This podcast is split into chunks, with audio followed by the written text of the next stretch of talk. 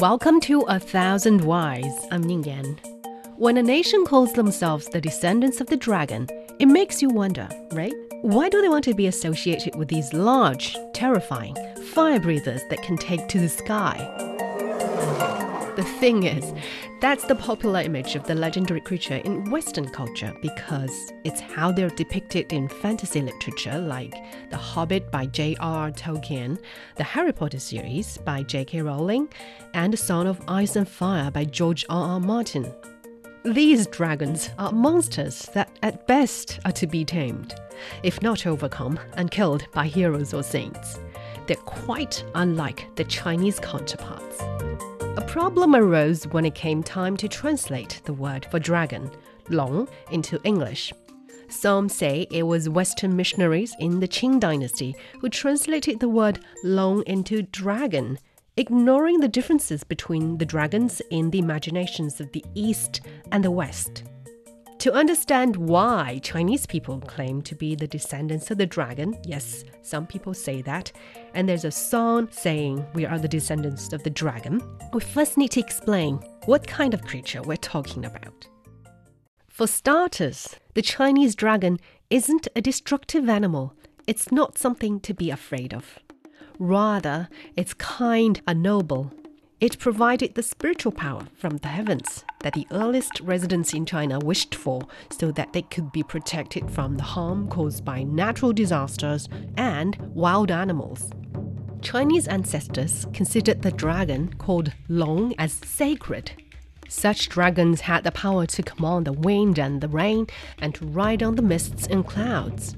Farmers built Dragon King temples where they made offerings to the dragons to ensure a good harvest.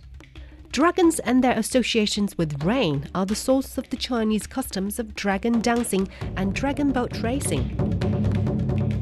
They believed that when there was a drought, it was because the dragons were sleeping underground or in ponds.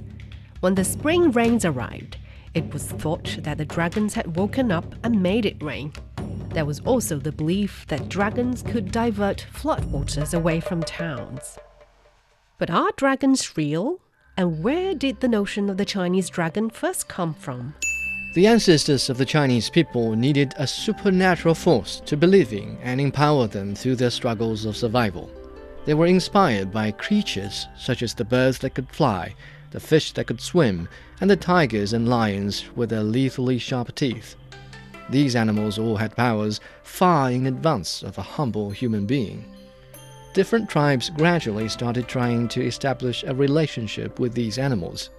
In doing so, they came up with stories that sought to explain natural phenomena.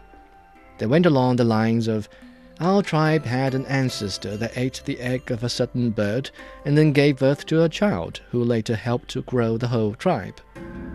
Through stories like these, different animals became the earliest totems of the oldest tribes of Chinese people. As the tribes went through periods of war and peace, they merged and bigger tribes were formed. New totems appeared too, often in the form of combinations of totems taken from the assimilated tribes. Over time, this process contributed to the creation of a single unified creature, the Chinese dragon, with the head of a bull, the horns of a deer, the eyes of a tortoise, the scales and feelers of a carp, the talons of an eagle, and the feet of a tiger. This fantastic creature was given the name Long. Legend has it that the legendary Yellow Emperor Huang Di used a snake for his coat of arms. Every time he conquered another tribe, he incorporated his defeated enemy's emblem into his own, which again may explain why the dragon appears to share the features of various animals. At the end of his reign, Huang Di was said to have been immortalized into a dragon that resembled his emblem and ascended to heaven.